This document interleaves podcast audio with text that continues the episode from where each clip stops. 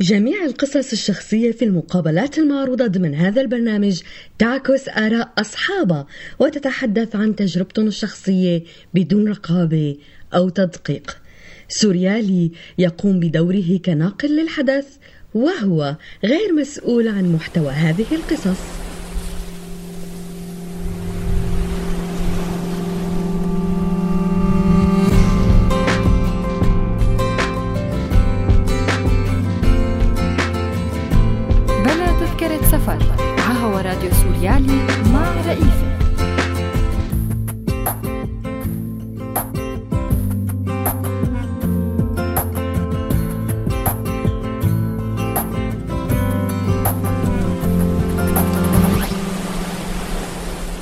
بحلقة اليوم من بلا تذكرة سفر. فأنت مجرد ما حصلت على الإقامة الدائمة حصلت عليها مو لأنك لاجئ حصلت عليها لأنك مندمج في هذا المجتمع لأنه أنت عندك شغل في هذا المجتمع. فبالتالي سبب اللجوء أو الهجرة التغى. صرت أنت كعنصر فعال في هذا المجتمع. يعني هو بس إنه عم زتوه من محل لمحل لهذا اللاجئ كالكرة. حتى يصل لمرحلة طبعا طبعا كالكرة. أوروبا اكتفت مو بس اكتفت حتى مثل ما بقولوا بالكلمة العامية سوري غربلت اللي عندها. غربلتهم غربل يعني. حتى اللي عندها عم تعمل إعادة تدويرهم وترحيلهم لمناطق أخرى.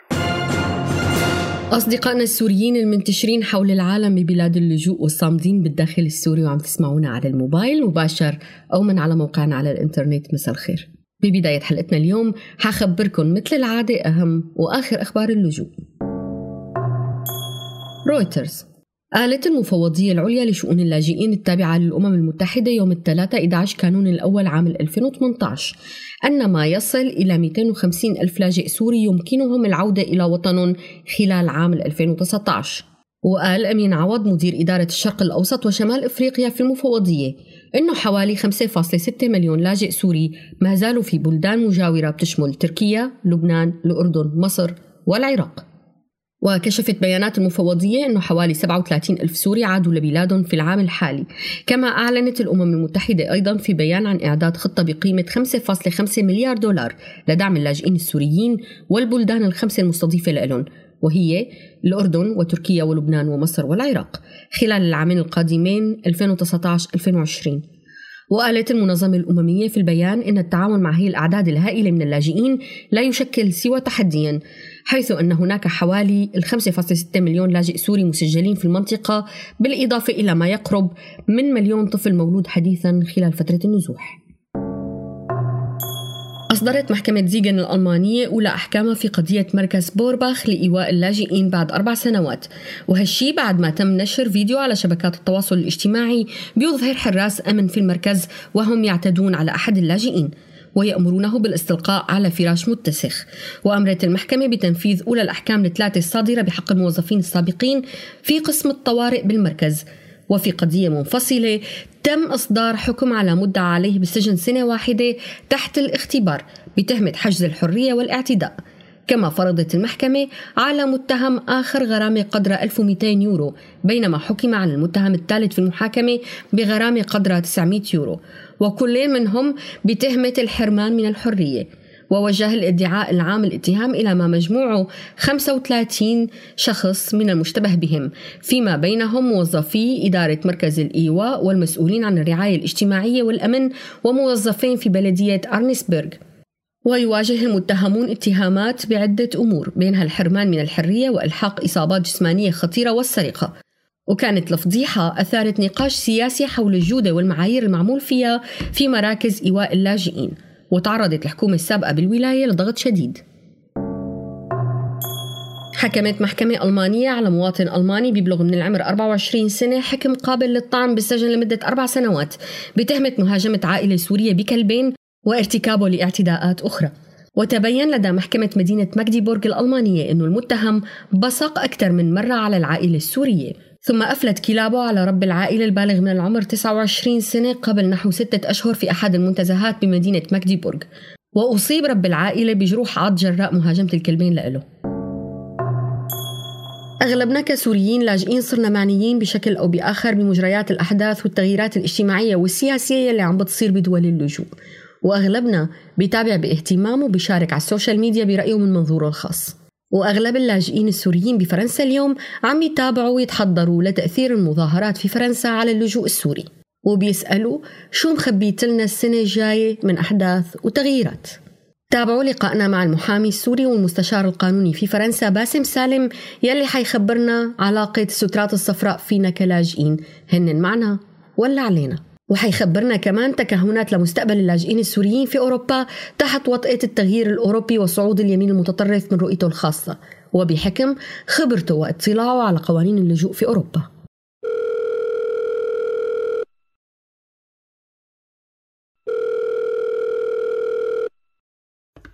مساء الخير أستاذ باسم. مساء النور أهلا وسهلا. شو أخبار الاحتجاجات عندكم بفرنسا؟ هيك كركبتنا شوي. لا لا كركبة ولا شيء بالعكس هي مشهد ديمقراطي حلو مقبول بس شوي كان عنيف شو سبب هالعنف؟ أنا مثل ما قلت لك هذا الاحتجاج له آه، تاريخ. يعني ما في ما اجى بيوم وليلة من هي الاحتجاجات اللي كان. هو عبارة عن فكرة لسيدة كان عبارة إنه آه، جايين على الشتوية فما بدهم رفع الضرائب على أسعار الوقود والغاز والكهرباء اللي موجودة بفرنسا اللي أصلا هي غالية.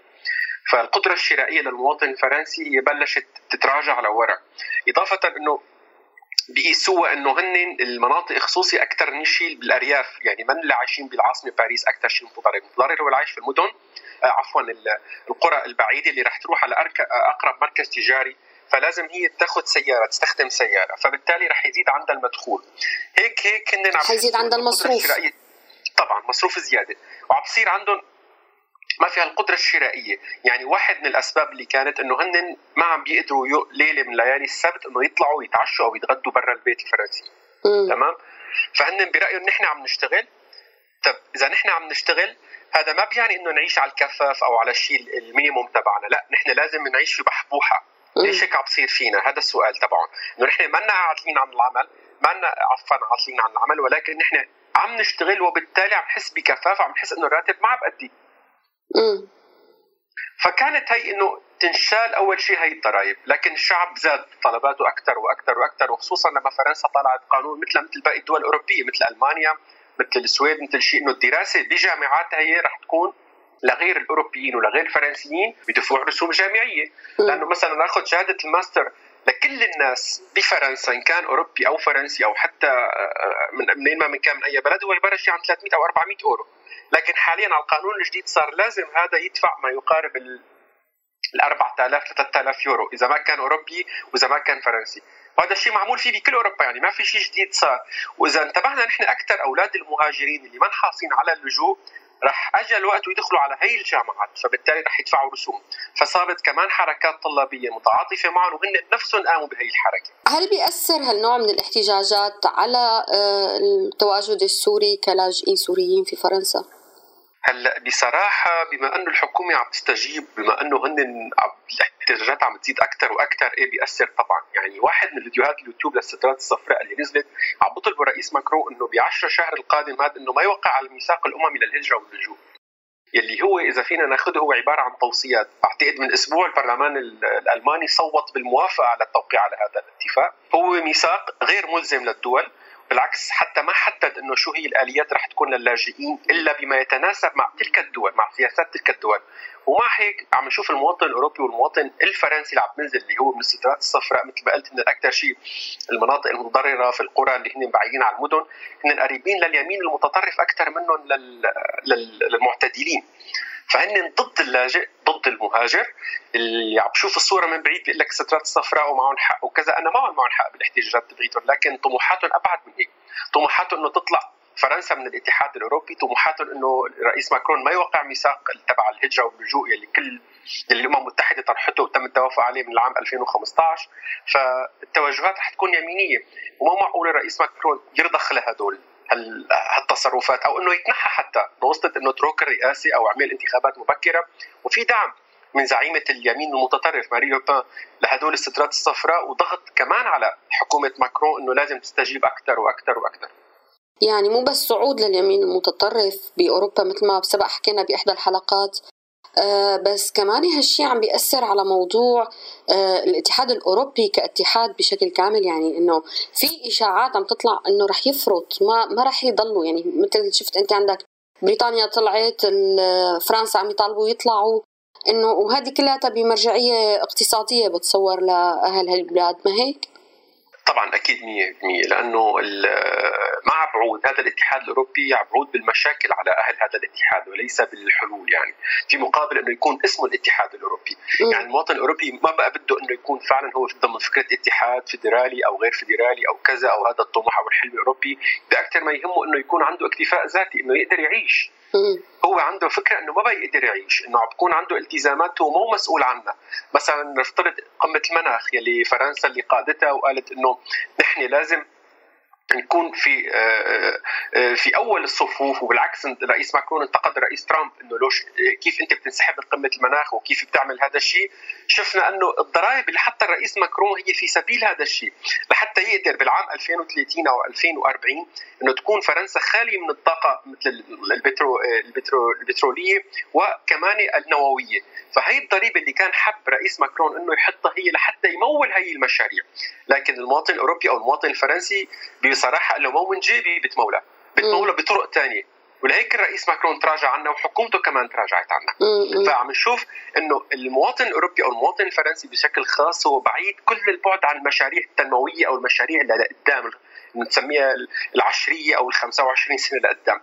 هو بده هلأ يعيش. هو هلأ عم بحس إنه المهاجر عبء عليه.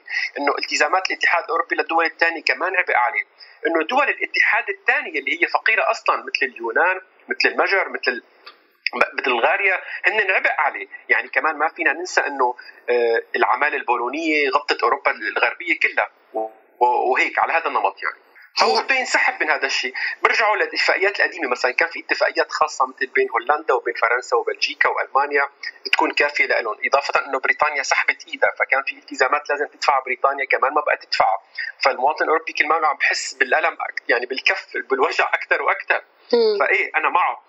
قريبا ممكن نسمع عن هيك أفكار.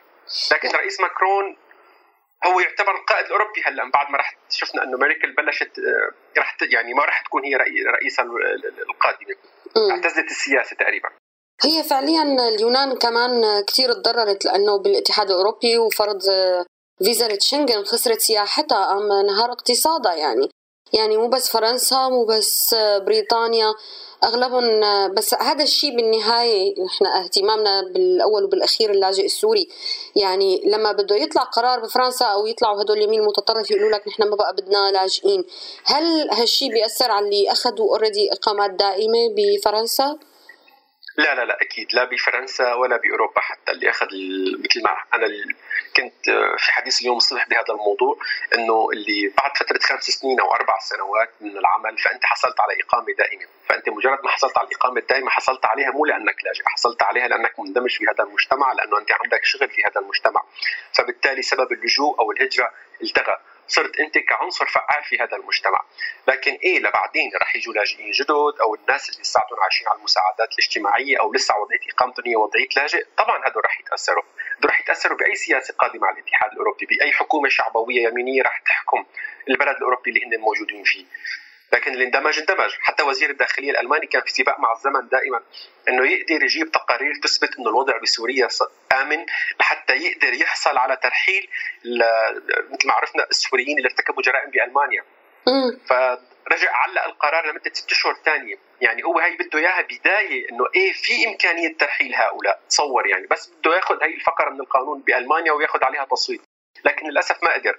شافوا إنه كان في اعتقالات لناس رجعوا مشان خدمة العلم و... وكأني ما شيئا يعني والعفو غير مفعل على الأرض. بالعكس كانت في صور صادمة وصلت للاتحاد الأوروبي ول... لوزير الداخلية الألماني نفسه اللي خلاه يعلق القرار تبعه. لست أشهر ثاني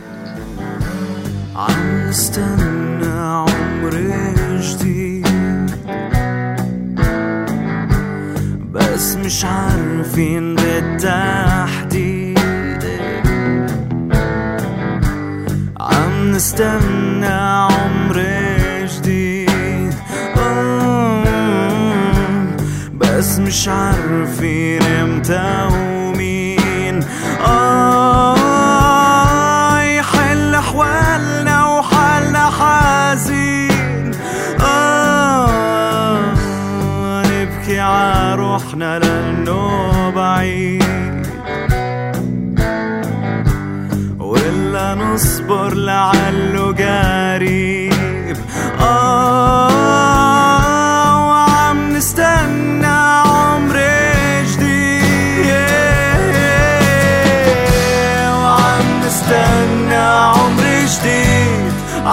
عم نستنى إشارة وشو ما تعيد وشو ما تزيد؟ ما هي واضحة العبارة وعم نستنى عمر جديد. عم نستنى إشارة وشو ما تعيد وشو ما تزيد. أنتوا على هوا راديو سوريالي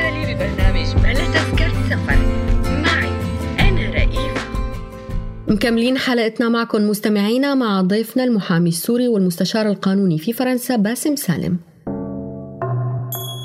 شفنا بالحلقة الماضية الاحتجاجات للسوريين اللاجئين بالدنمارك بالنسبة للقرارات اللي طلعت لنفيهم للجزيرة. آه، هل برأيك آه، أنت كان في عنا نبوءة ببداية السنة إذا بتذكر؟ أه لما حكيت لي إنه أوروبا كلها رايحة بهالاتجاه يعني وحنسمع قرارات جديدة وحنتفاجئ، هل برأيك كنبوءة للعام القادم حتكرر المسبحة مثل الدنمارك ويكون وضع اللاجئ السوري بأوروبا كلياتها مهدد؟ 100% الوضع اللاجئ السوري أو يعني هلا أنا دائما بحكي مهاجر ولاجئ لكن م. أنا برأيي الهجرة تسكرت خلاص لكن رح نحكي عن اللاجئ طبعا هو مهدد. يعني لما مثل ما عم بقول الدنمارك على كل موقف الدنمارك العنصري يعني مو أول مرة بنسمع هيك شيء. يعني لما بنشوف بعضو برلمان دنماركي بيقول في البرلمان إنه هذا اللاجئ أو هذا القادم لحتى يفرجينا حسن النيه تبعه لازم يتبرع بأحد اعضائه للمجتمع الدنماركي. وبشوف كمان التصرفات عملتها الحكومة الدنماركية إنه صارت تصادر ممتلكات ومجوهرات اللي عم تجي أو بنقول الاشياء النفيسة لهؤلاء السوريين أو لهؤلاء اللاجئين القادمين لحتى تقدر تصرف عليهم مرة ثانية بالوقت اللي كانت فرنسا عم تتظاهر ضد هذا الإجراء لأنه هذا يعني معيب بحق الإنسانية. فالدنمارك اليوم لما بتعمل جزيرة لحط فيها الناس اللي ممكن إعادة ترحيلهم مرة ثانية ولا تعزلهم عن المجتمع فشيء غير مستغرب. لكن المستغرب هو كالتالي المستغرب لما ميركل بتروح بتعمل اتفاقيات مع إيطاليا وبتروح بتعمل اتفاقيات مع اليونان إنه رح تدفع لهم مصاري في حال إنه هي رجعت الناس اللي عندهم بصمة دابلن مع إنه في ناس استقرت بألمانيا وصار لها ثلاث سنين وأربع سنين وأولادها دخلوا المدارس. ما هي ما عندها أي مشكلة إنه ترجع هدول الناس ويبدوا بداية جديدة من اليونان أو هيك شيء. بالوقت نفسه يلي هدول الناس إذا رجعوا على إيطاليا وعندهم بصمة دابلن الحكومة الإيطالية أخذت قرارات كمان إنه ما عم ترحمهم إنه أنا حتى إذا بدي أعطيك حماية اللي هي بأوروبا سنتين الحكومة الإيطالية قررت إنه ممكن تكون ست اشهر وحتى ثلاث اشهر وممكن تنتهي وترحلوا يعني هو بس إنه عم زتوه من محل لمحل لهذا اللاجئ كالكرة. حتى يصل لمرحله طبعا طبعا كالكرة. بالتالي إنه أنا بدي أخلص منك كألمانيا فأنا ببعتك على إيطاليا، إيطاليا بنفس الوقت تكون طالعت قرارات. إضافة إنه رئيس الحكومة الإيطالي صرح لهم أو عفوا وزير الداخلية الإيطالي صرح لهم باستخدام لمقاومة هؤلاء اللاجئين باحتجاجاتهم أو حتى حماية الحدود استخدام المسدسات الكهربائية. للشرطة تبعيته إضافة انه بنشوف عمليات الإنقاذ في البحر مثل اكواريوس إنه هي هلأ موجودة بمارسيليا وما عم تقدر تغادر السواحل بفرنسا لأنه بنما سحمت العالم تبعها نتيجه الضغوط الإيطالية عليها إنه ما بقى فيها تقدر مرة ثانية الحركات مثل ما شفتي كمان باليونان اللي سجنت أكثر من 23 ناشط ومنهم سوريين، وحدة منهم سباحة مارديني مشهورة كثير صحيح. واتهمتها ممكن بجرائم تصل ل 23 سنة و25 سنة وطالعتها بكفالة تقدر ب 5000 يورو. كمجرمين مع إنه هن آه، هدفهم إنساني ونشاطهم إنساني 100% يعني التضييق واضح جدا على الحركات اللي عم تدعم اللاجئين وعم تدعم المهاجرين وهذا كله. أوروبا اكتفت. مو بس اكتفت حتى مثل ما بقولوا بالكلمة العامية سوري غربلت اللي عندها. غربلتهم غربل يعني حتى اللي عندها عم تعمل إعادة تدويرهم وترحيلهم لمناطق أخرى. طيب الناس ما عم بتصدق هالإجحاف بحق السوريين. بيقولوا لك ليش استقبلونا؟ ليش صرفوا علينا كل هالمصاري؟ يعني أنا كثير بقابل ناس واليوم فعليا كنت مع شخص عم بي وصحفي عم بيقول لي لا لا لا مستحيل. ألمانيا ما كانت دفعت كل هالمصاري لو بدها ترجع ترجع العالم. والناس لسه عندها ثقة بهالحكومات. بس يعني لايمتى برأيك؟ يعني مو بس هيك يعني ألمانيا أو حتى الدول الاوروبيه الثانية هي رجعت كثير أفغان من قبل ورجعت كثير من عراق الموصل مزبوط. في حال لما بلدهم صارت بأمان. مزبوط. يعني فإنه هي ما أول مرة وأوروبيين رجعت أوكران بتصور وهيك ما هيك مو بس هيك طبعا بالبوسنة رجعت منهم كمان كثير ومو بس هيك كان وضع الاقتصادي أحسن بكثير وكان عايش المواطن الأوروبي في بحبوحه من العيش ومع هيك رجعت. فما بالك بهلأ هو خوفان على دخله ما عم بيقدر يأديه لحتى هو يعيش. بالعكس يعني أنا رح أقول شغلة كمان يا ما حكيت ابدا.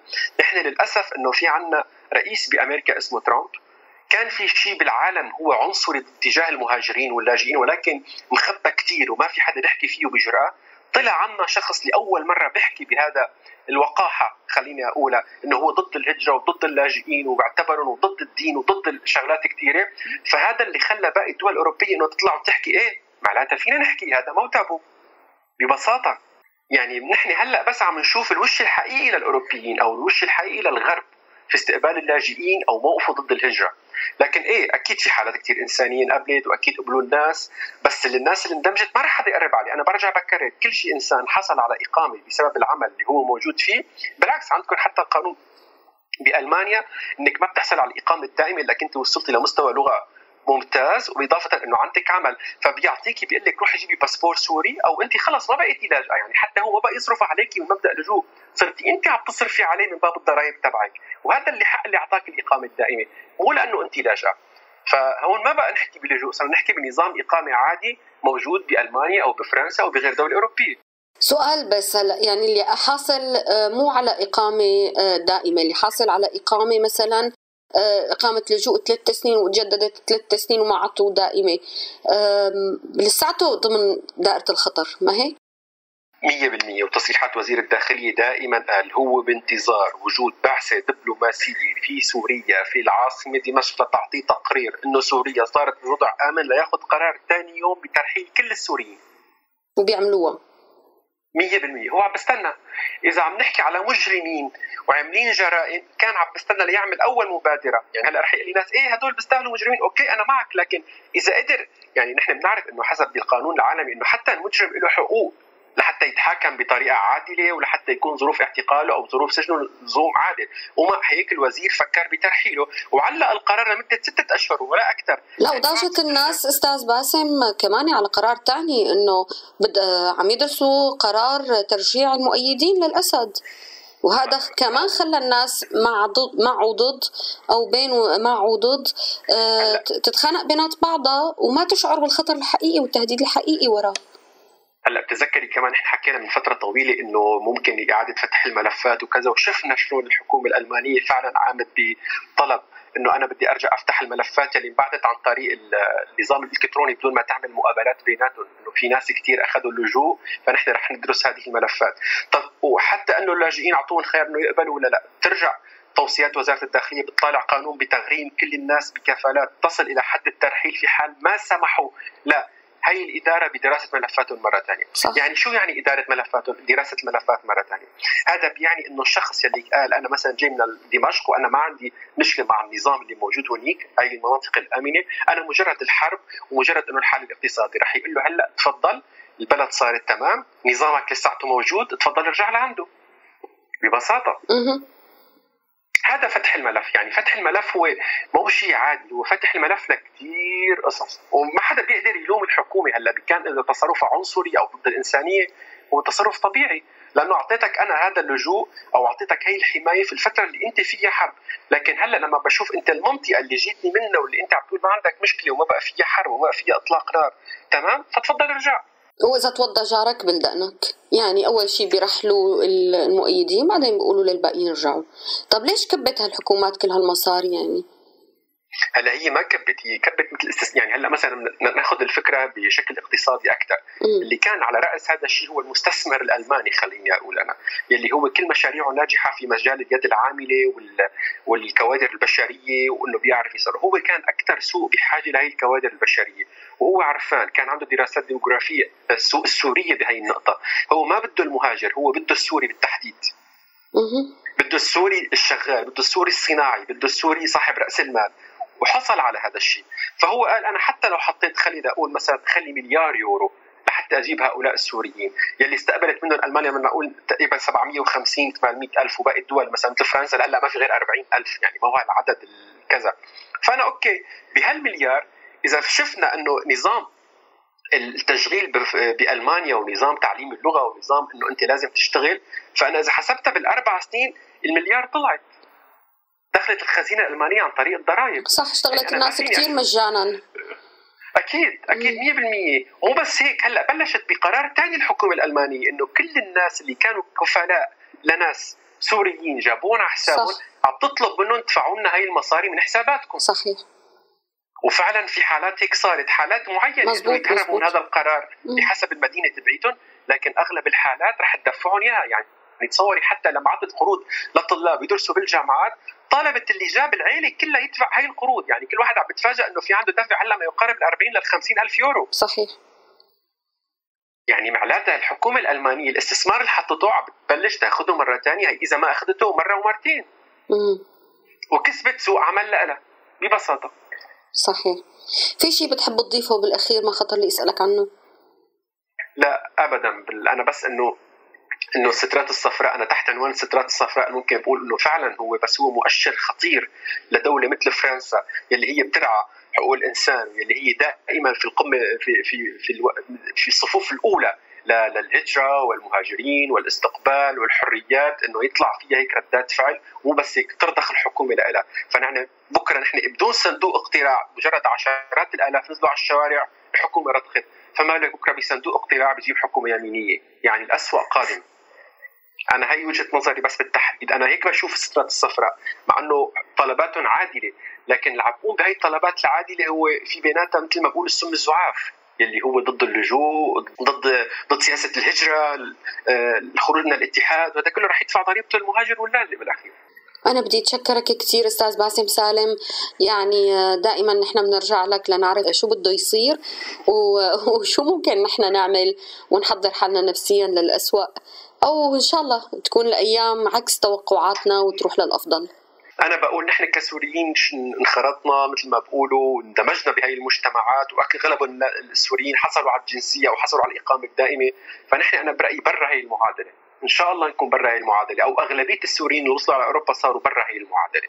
أنا بتمنى من قلبي الخير والاستقرار وراحة البال للجميع. آمين آمين. وأنا معك كمان. واهلا وسهلا.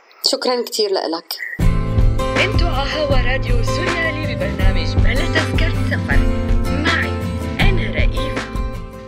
صار وقت ودعكم رفقاتنا السورياليين. بدي أشكر زملائي براديو السوريالي وزميلنا عبد الكريم الحلبي على الإخراج. كونوا معنا دائما على السماع وبدي أذكركم تفوتوا على موقعنا سوريالي دوت نت لتسمعونا بشكل مباشر. وعلى ال SoundCloud لتتابعوا أرشيفنا. وتذكروا تزوروا صفحاتنا على مواقع التواصل الاجتماعي فيسبوك وتويتر. لتتابعونا بكل جديد. كنت معكم من وراء المايك رئيف المصري. تفائلوا وضلوا بخير.